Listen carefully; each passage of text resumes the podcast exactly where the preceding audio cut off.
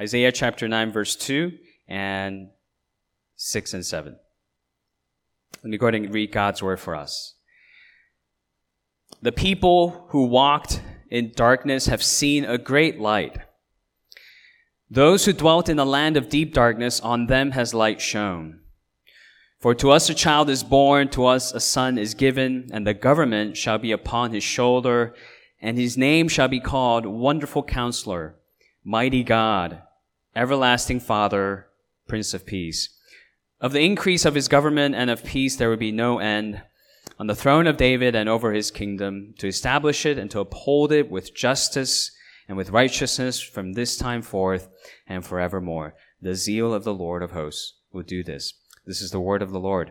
Thanks be to God. Right, let's pray and dive into God's word for us this morning. Our Heavenly Father, we thank you. Uh, thank you for calling us to worship you. Thank you for gathering us in your house uh, so we may uh, hear from you, receive from you uh, the good news. And uh, let this season be really about that, about uh, diving deeper, understanding more, more deeply your gospel and uh, the, the true, therefore, meaning of this season. Would you help us? Would you guide us and um, cut through all the noises and, and speak your words of truth uh, into our hearts? We pray in Jesus' name. Amen. So we're getting ready for uh, Christmas, and that's, in a sense, what Advent means. Uh, it, it, it's from the Latin Adventus. It, it's that's a bad pronunciation of uh, arrival or, or, or coming of something in Latin. Um, traditionally, Advent is the season when you look back on the first coming of the Messiah, and and you also take this time to look forward to uh, the second coming of the Messiah as well. Um, and I didn't notice, but I recently learned that uh, some of these carols that we sing for Christmas, like "Joy to the World," was written not in view of the first coming of Christ, but actually in view of the second coming of Christ. Uh, nor more let sin and sorrow grow, no, nor thorns infest the ground. He comes to make his blessings known, far as the curse is found, far as the curse is found. That's actually uh, in view of Christ's second coming, more, more so in view of what we're learning in Revelation than what we read in the first chapters of the Gospels. And then, and then when we come to Christmas Day, traditionally that's December 25th, and that's technically the first day of Christmas and we begin the, the traditionally the 12 days of celebrating the incarnation. So there are 12 days of Christmas, Christmas Day being the first day. So technically Christmas lasts until uh, like January 5th. And I don't know about you, but I'm, I'm milking that. I'm to celebrate Christmas until way into January um, with my family. Um, however, we observe Christmas, though, to really observe it meaningfully, I think you really have to observe uh, Advent uh, meaningfully um, up until the first day of Christmas. And that's why we're doing this sort of mini series uh, in this month of December to, to prepare us appropriately for this proper celebration of Christmas. And in many ways, right, our, our preparations have already begun. Um, our design team just did an amazing job with our lobby and, and our chapel with the Christmas designs. And you're, you're beginning to do things like that in your home. You're putting up Christmas trees, you're hanging up ornaments and, and hanging up the lights, right? And that's one very um, uh, prominent sign of uh, Christmas uh, drawing near. It's it's the presence of the lights, all these lights uh, around us. Um, like the song says, right? Take a look at the five and ten. It's glistening once again with candy canes and silver lanes aglow, right? Uh, things are glistening, things are glowing, and that's why it's beginning to look a lot like Christmas. Um, but to but to really celebrate Christmas, right?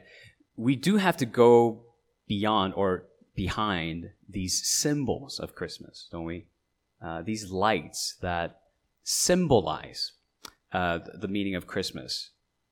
Uh, because the, the point of symbols is to point to the real thing, right?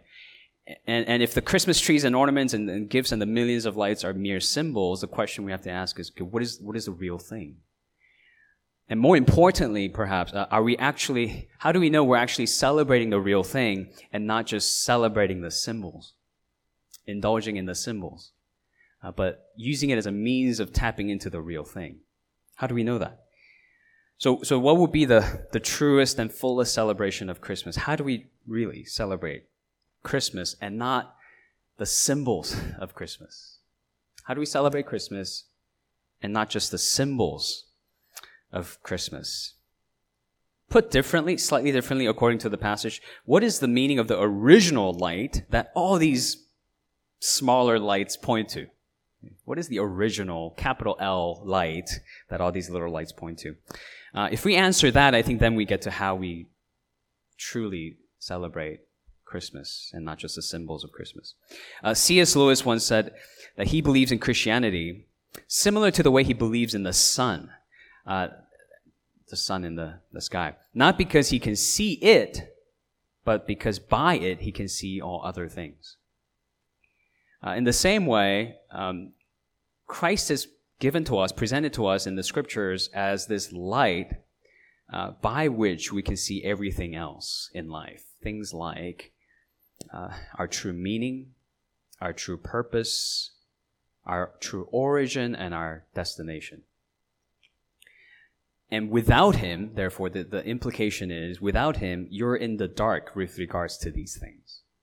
Uh, without this light, you're in the dark as to what your meaning is, what your purpose is, what your origin is, what your destination is. You're a little aimless, well, very aimless. Uh, you're like a, uh, you're like driving without headlights in the dark. You're you're you're wandering in in a in a pitch dark room, as it were. So then the the, the, the thing that we really need in our lives then is this, this light by which we see all other things. Now, the natural question though is, are we really living in the dark? Um, why think such a bleak thought during the most wonderful time of the year? Um, are we actually living in the dark? And that, that's, that's important to ask and, and answer because that's essential to, to, to understanding the meaning of the light, is, is understanding and believing there's actually a darkness here. Um, so that will be our first point. The meaning of the darkness, or the presence of the darkness. Because we, without it, with, without it, we won't understand the meaning of the light.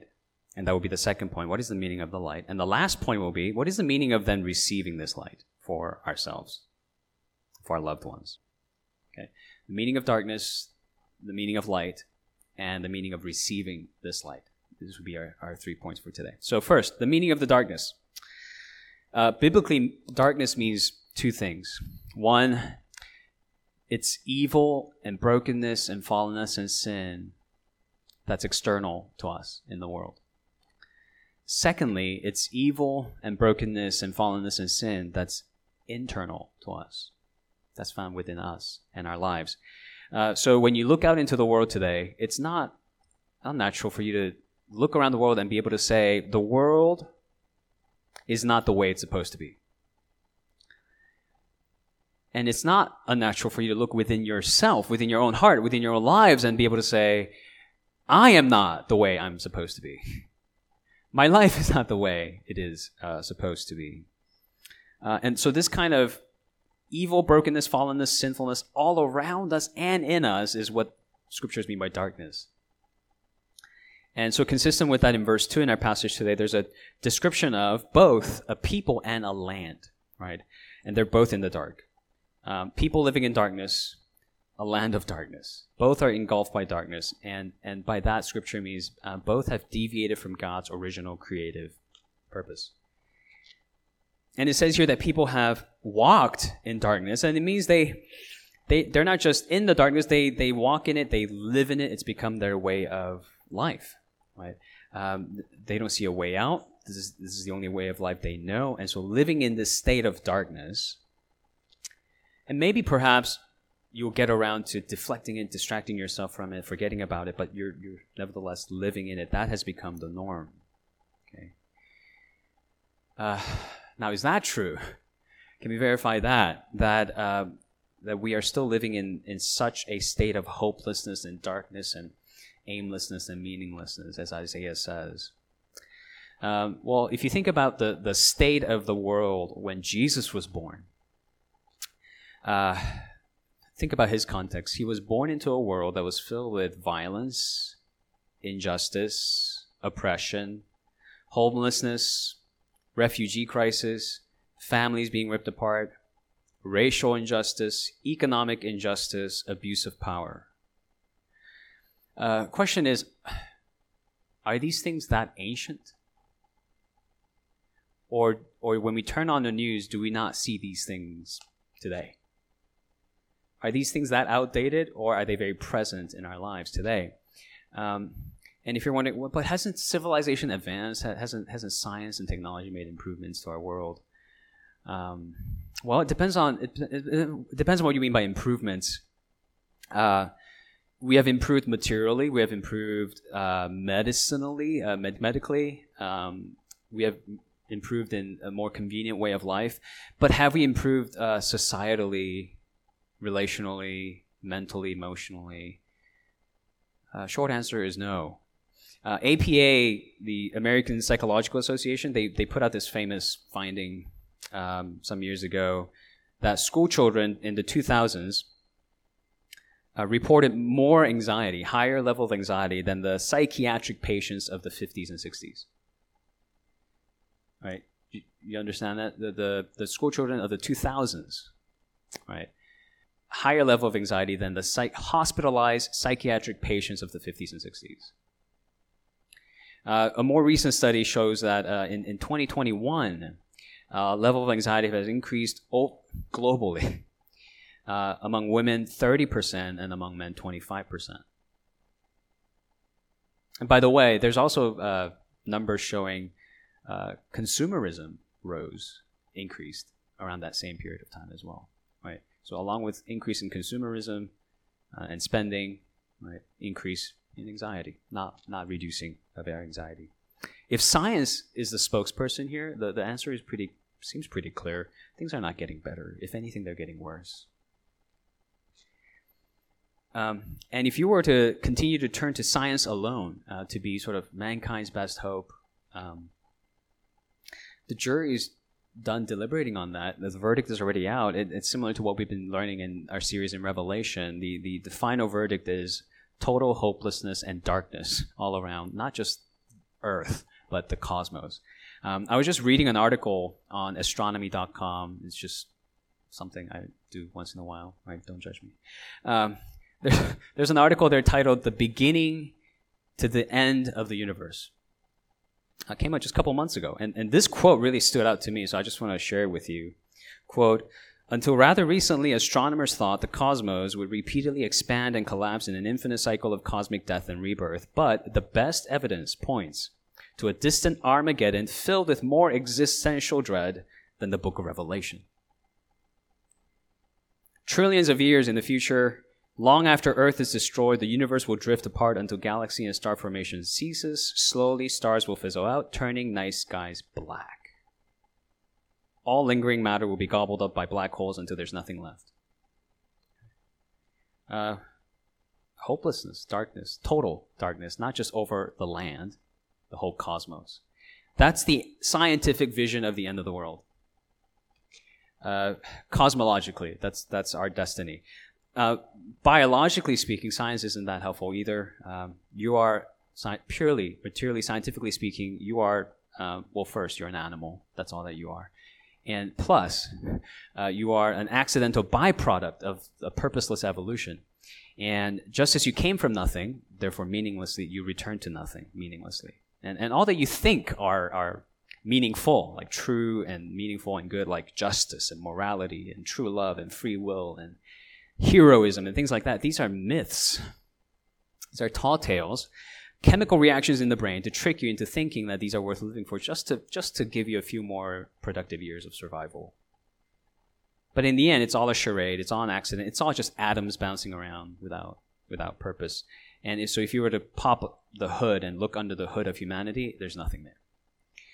Um, so the even the the deep existential angst in you that says things are not the way they're supposed to be, I'm not the way they're supposed to be, that's a myth because everything is a part of nature. It's therefore natural um, and according to science, uh, because it's a part of nature, it, it, makes no sense for you to defy it or resist it. You should embrace it. It's all part of original nature. Now, it's the Bible that says, no, that's not a part of original nature. This, all this darkness you see, is something, something wicked and evil and corrupt, covering original nature. It's a dark veil covering nature, covering true reality, covering the myths, true myths that you believe in morality, justice, love, heroism, meaning, and purpose, and all these things. But to live in the darkness, right, to walk in it, is either uh, to to live as though, yeah, we're just mere animals. We're just striving for survival, and um, these myths are mythical. We don't have to live for these values. Um, we're we're here temporarily. We're disappearing forever. So just basically um, live selfishly, live however you want. Or on the other hand, to live in the darkness could also look like, you know what, I'm I, am to live meaningfully. I'm going to live as if these things are are meaningful and truthful, knowing, and at the end of the day, it's all going to be meaningless. Knowing at the end of the day, we're all fertilizers.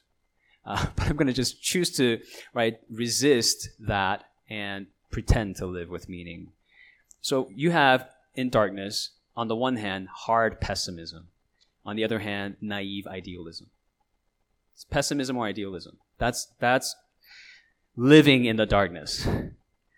Um, an interesting thing is this is the context that comes right alongside the Christmas story. You have to understand that the context of Christmas is people living in this kind of darkness, living in either hard pessimism or naive idealism apart from God. That's the backstory to the story of Christmas. And so under, we've got to understand this. Uh, this means that when Christians um, celebrate Christmas, the context of that is neither uh, naive idealism, right? Uh, the world is crazy dark out there, but I'm just going to deflect that and just distract myself with some Christmas trees and gifts and lights. Or hard uh, pessimism. Well, it's Christmas is over commercialized. I don't, you know, and, and, and the world is a dark place and nobody cares, so I'm just going to be depressed. It's neither of these. Um, the Christian's message, the Christian message of Christmas is this yes, we do feel that the world is totally broken. Uh, we do feel that the shadows deepen. Uh, and science hasn't helped. But we also believe that all the dark will not stop this light, capital L light, from getting through and reaching us. Meaning there's hope for our utterly broken world of darkness there's light in our darkness. Because, here's a prophecy the people who walked in darkness have seen a great light. And those who dwelt in a land of deep darkness, on them has light shone. All right, so notice here, uh, it doesn't say you know, from within ourselves we're going to discover a light, or from the land will spring up some some light, some last hope for humanity. It says the light is shown upon them, on them, from the outside. Our hope comes from the outside into the darkness, and that's the light. We have to look outside of ourselves. We have to look outside even of our world to find a way out of living in the dark, living in naive idealism or hard pessimism. We need this light to get out of that. Okay, what is this light? That's the second point. What does this light mean? Uh, one of the ways that biblical literature uses uh, light as a symbol is by using sunlight. Uh, and it gives us, therefore, right, this visible light that shines the path, the, path we should walk, show us where we're meant to be going, but also kind of this life giving, sort of biological light as well, that uh, light that yields life, um, yields warmth, yields uh, nourishment. And that's uh, the light of life, is what John calls um, the Messiah in, in, in the Gospel of John. And so um, this means, if you apply that symbolism to the, the land of darkness, then uh, when this light enters in, that means to a life of purposelessness and aimlessness enters in direction and purpose and meaning. Uh, to a, a sad and anxious and hopeless people, peace and, and comfort enter in. Uh, to a dying and decaying body, comes this message of resurrection. Uh, to a dying and decaying environment comes this message of recreation and restoration. And the question is okay, how is this kind of recreation and restoration possible? Um, what is this like? What does it mean? What is it? How does it do this? Verse 6 begins to tell us For to us a child is born, to us a son is given The, the hope of the world will come to us, according to Isaiah's prophecy, in the form of a little baby boy. Uh, but not merely born as a boy, but born to be given to us. Given to you like a gift, as it were. And his name shall be called Wonderful Counselor, Mighty God, Everlasting Father. Here that means creator or the originator, and Prince of Peace. These are four names that were only given to God uniquely, uh, singularly, God the Almighty and no one else. And, and it's therefore referring to uh, one of the persons of the triune Godhead who then, who then is sent in or, or, or given to us. This, this son, this child who is born, is equal in substance and power with God. He is, he is divine. He is God himself. Now incarnate. Now born as one of us. That's the meaning of the light. No other religion says that's the light. Right? Uh, the uh, every every other form of enlightenment says you know the light is something that just you awaken in you, right? And, and then you and then you you have to manifest it or you have to make it come to become reality. No, here it's entirely from outside of us. Um, it's God Himself descending upon us as light, as and light embodied in human flesh. No other religion says this. God Almighty, the highest of, of, of, beings, the light of the world, entering into the land of darkness to be with a people walking in darkness alongside them. So, what this immediately tells us, for one, is this is not a God who will then preach to us some kind of naive idealism, saying, you know, climb up to where I'm at. Just get your act together. Right? Help yourself so I can help you, uh, and and strive to live a perfectly moral life, as if that's possible. Nor is he a God who preaches pessimism. Uh, you'll never be morally perfect. You'll never climb up to where I'm at. So all that's left for you is condemnation and judgment. That's all you deserve. All you'll ever get. That's all you can ever expect. This is a God who preaches the gospel, the good news he says, I will climb down to where you are rather than asking you to climb up to where I'm at. I will climb down to where you are into your world of evil and suffering. And I will live a perfectly moral life for you. And, and so that the, the darkness will not consume you, but all those who put their trust in me, they will be saved as I conquer this darkness. Uh, he is perfectly, on the one hand, aware of our evil and suffering and brokenness. On the other hand, he is not turned off by us, but he comes to us to save us and rescue us. Uh, Dorothy Sayers, the, the English poet and writer, she put it like this For whatever reason God chose to make man as he is, limited and suffering and subject to sorrows and death, he had the honesty and the courage to take his own medicine. He can exact nothing from man that he has not exacted from himself. He has himself gone through the whole of human experience, from the trivial irritations of family life and the cramping restrictions of hard work and lack of money, to the worst horrors of pain and humiliation, defeat, despair, and death. When he was a man, he played the man. He was born in poverty and died in disgrace and thought it well worth while. And this is why he's called, on the one hand, uh, Prince of Peace, incredibly powerful, but a wonderful counselor. Um, someone who you would draw near to, and then the power doesn't, his power doesn't uh, threaten you to the point of turning you away from him, but he draws you near to him. He is both. He's the Prince of Peace. He, he's he's a powerful king who makes peace with his with his rebels, and and therefore. Uh, we can actually submit ourselves to him and take part in his kingdom. He's not just wonderful, he's a wonderful prince, and he oversees this government of peace, it says. And so, you know, normally when you, when you find something wonderful and beautiful, you will want to do more than just nod your head and say, oh, that's wonderful and beautiful, but you will also want to see if you can just take part in that somehow uh, have a claim on that somehow, whether it's attending a concert, um, whether it's um, uh, buying a buying a souvenir of that of that beautiful place. You want you want a piece of it. You want to take part in it, and here you can by coming under His rule, by surrendering to His kingdom, His His authority. Uh, our culture tends to think, you know, if it's um, if it's something powerful, then it's a threat. Uh, stay away, you know, because absolute power corrupts absolutely. Right? That's the truism. But here you have, well, on the other hand, you also have, if, if you're really wonderful, you're, you're kind and you're meek and you're, you're approachable, then you're not powerful, right? So it's either you're powerful or you're wonderful, but you can't be both. In Christ, we have someone who is both. Prince of Peace, wonderful counselor.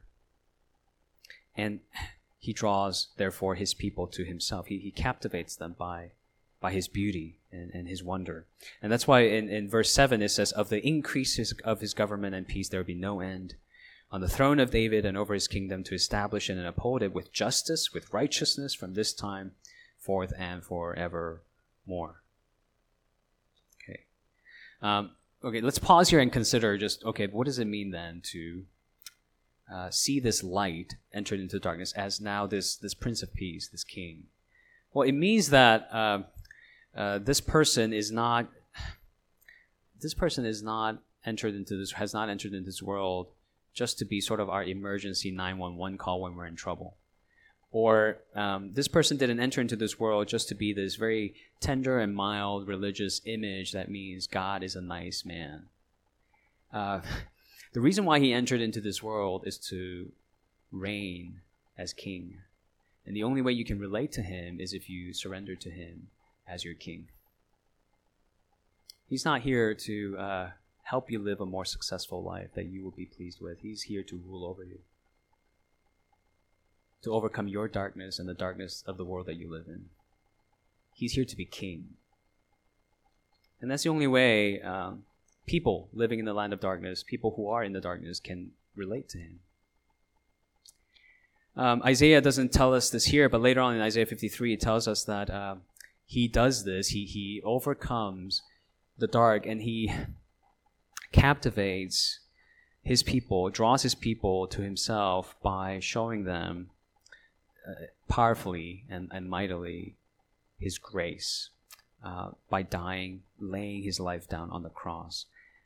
He shows us that he intends to rule over us, not just by bossing over us with power, but by showing us how powerfully gracious he is, how powerfully loving he is, how powerfully uh, enduring he is, even with sinners.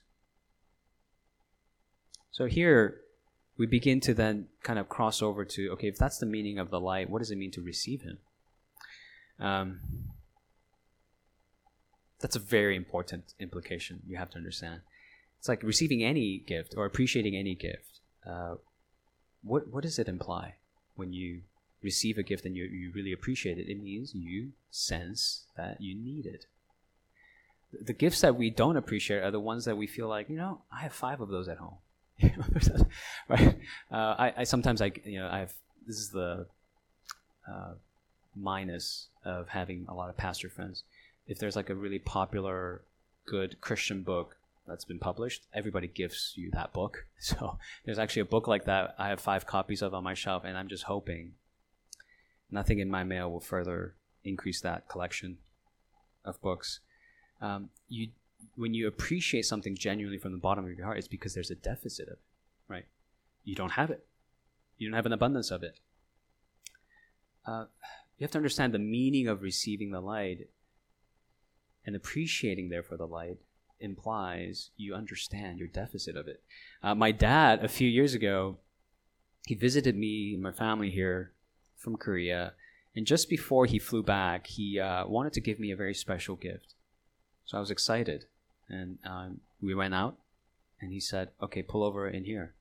And then we somehow pulled over to an LA Fitness. And uh, we went inside, and we sat down with one of the fitness trainers. And then my dad then proceeded to sign me up for a one year membership at the LA Fitness. And he said, This is my gift to you. You're welcome. Uh, you know where I'm going with this.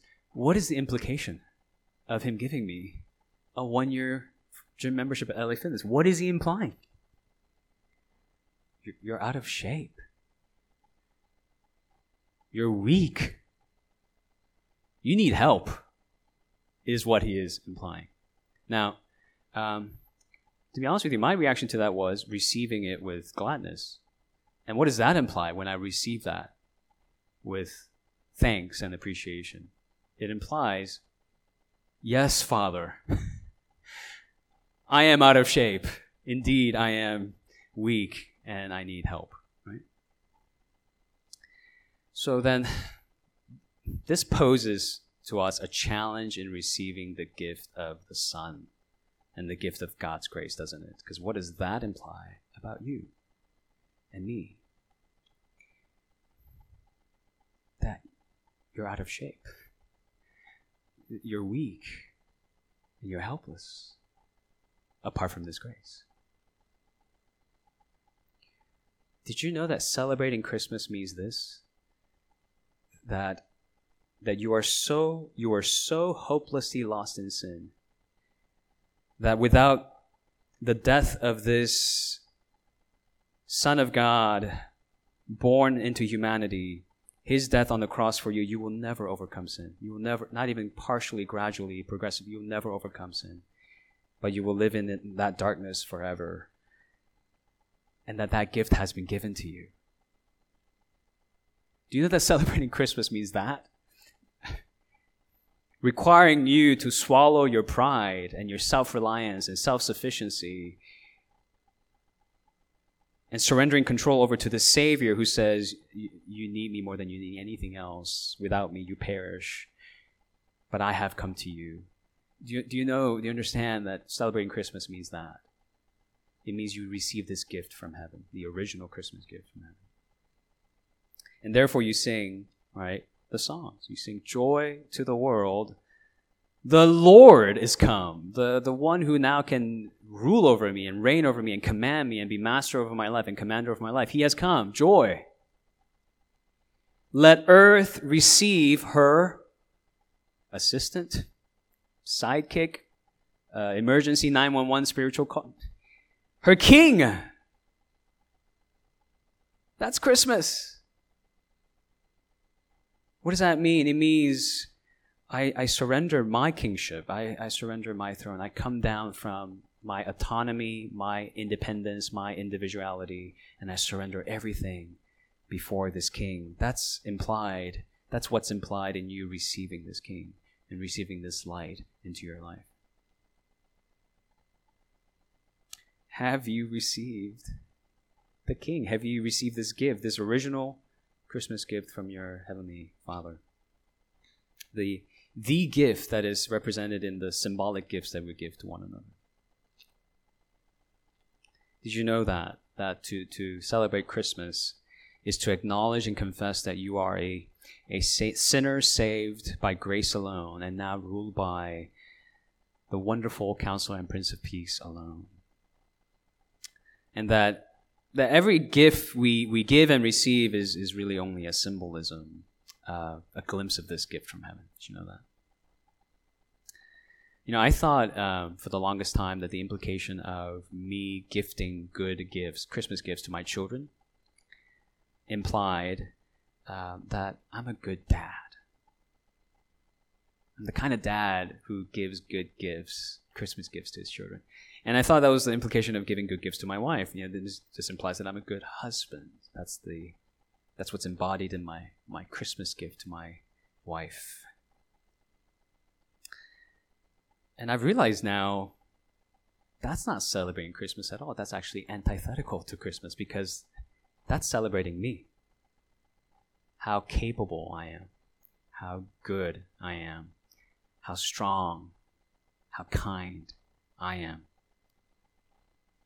when the whole premise of the, of the message of Christmas is that I'm out of shape, I'm weak, I'm helpless.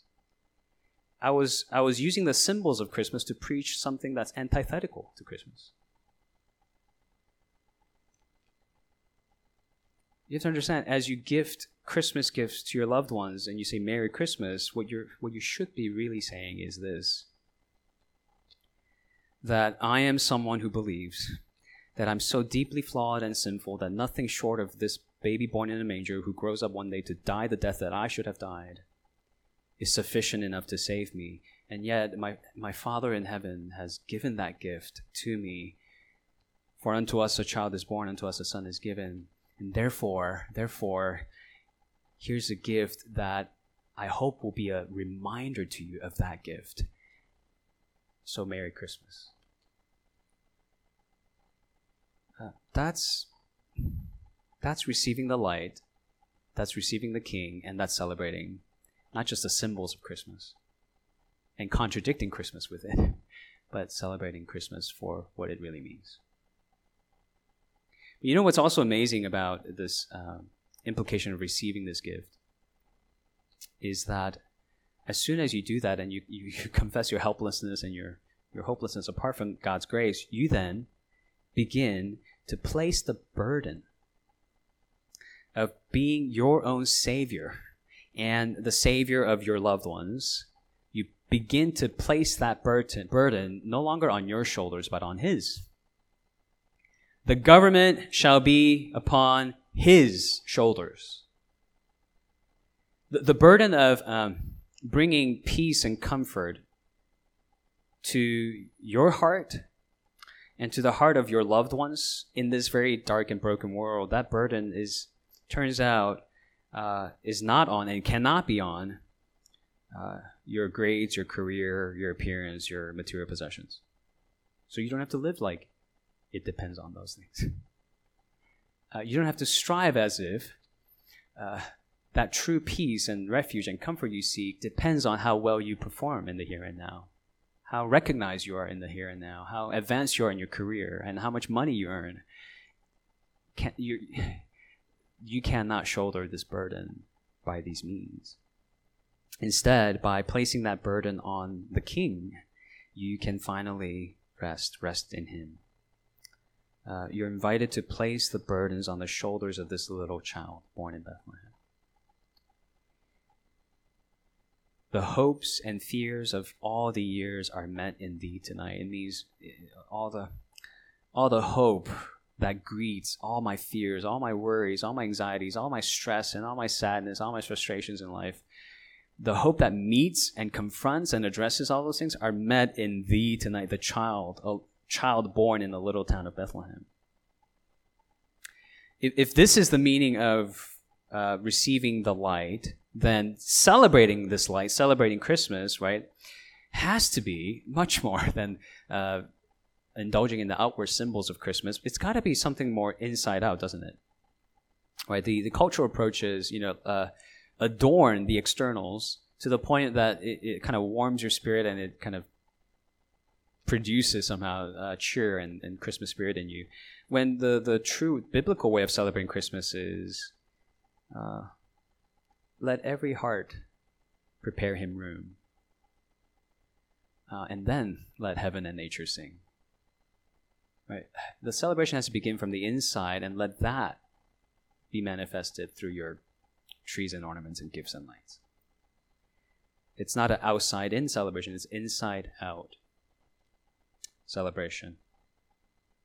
And as you do that, as you celebrate him from the inside, then, then you, there's a true celebration of the peace he, he really gives you on the inside, the true celebration of the comfort and assurance he gives you on the inside, the celebration of his control on the inside, so that it frees you from celebrating something else, some other alternative that falsely promises you this, this peace. No amount of Christmas presents will free you from your captivity to these false idols that seem to promise you peace, seem to promise you rest when they only demand more from you, only leave you empty. So if you want to really celebrate, again, not just the symbols of Christmas, but but Christmas itself, you gotta you gotta begin from the inside and celebrate inside out. And then you can also from there go a step even further and, and celebrate Christmas by helping others living in the dark to see the light that you've seen. Uh, we, we have this sort of holiday intuition, right? This inkling uh, in all of us to even go up to a stranger and say, Merry Christmas, right? you you meet a cashier, you meet a barista, and you, you have the intuition to say Merry Christmas, and I hope you do. But even that, right, is really a symbolism, if you think about it. Just that, that the holiday greeting that you give to the stranger is a symbolism for what? For how Christ entered into the lives of strangers to befriend them and adopt them into his family and to love them, even if that meant loving them in their darkness. So pray to God for the courage to go beyond uh, a simple greeting, Christmas greeting, but really enter in. Really enter into the lives of your neighbors or even a family member or friend or coworker who, who, who is in the darkness, who needs the light. Go beyond the symbolism uh, to the actual celebration and, and tell them that to you a son is given. Uh, there is hope for you, there is a rescue. Um, you can rejoice. Even if that song sounds more like, you know, what we sang, Oh Come, Oh Come Emmanuel. It, for now, it can sound like a lament but you can ultimately rejoice because because this king has come and he will return. That would be more than celebrating the symbols of christmas to celebrating christmas. Uh, i'll close with this. You know, if a bride and groom were to prepare everything for a wedding ceremony the venue and the officiant the, the musicians the chairs the tablecloths down to the silverware but neglect to prepare their vows and say their vows. The, the actual thing that binds the two separate lives into one, that wouldn't be much of a wedding, would it? You can have all the externals of the wedding, but if you don't have the vows that unite the two people into one, you don't really have a wedding, do you? Uh, in the same way, if we had all the outward appearances of Christmas, we had the trees and the ornaments and the lights and the gifts, and the and the cookies. That's a part of Christmas for me. Uh, but in our hearts, we have made no vows to unite ourselves to the King. We're not really celebrating Christmas, are we? If in our hearts we have not committed ourselves and surrendered ourselves over to this light, this Lord, this child, we're celebrating the symbols, but not the thing. In your heart during this week, prepare him room. In your heart, prepare him room and receive him as your king. Celebrate Christmas from the inside Let's pray. Our Heavenly Father, we, we thank you for this reminder, uh, pointing us, in a sense, back to the darkness so that we would know why the light had to come. Uh, Lord, we, we, we do confess uh, we have either swung from uh, looking too little at the darkness or looking too much at it, uh, too idealistic about it or too, too pessimistic about it, and we haven't looked enough to the light that came into our darkness to to say I am with you in the darkness, but I'm not going to leave you there, but I will save you. I have saved you, and I will make all things new. Help us to hear Him and um, acknowledge humbly our need of Him, and therefore receive Him truly in our hearts. Would you help us do this and therefore be able to celebrate Christmas more meaningfully? That we would prepare room in our hearts for Him and, and not as a partial dweller, not as a guest, not as uh, not as even just a mere friend, but as a king uh, who commands every square inch of our lives and this universe. Uh, help him to receive this child, this wonderful and powerful child, as this King over us. We pray this in His wonderful and mighty name. Amen.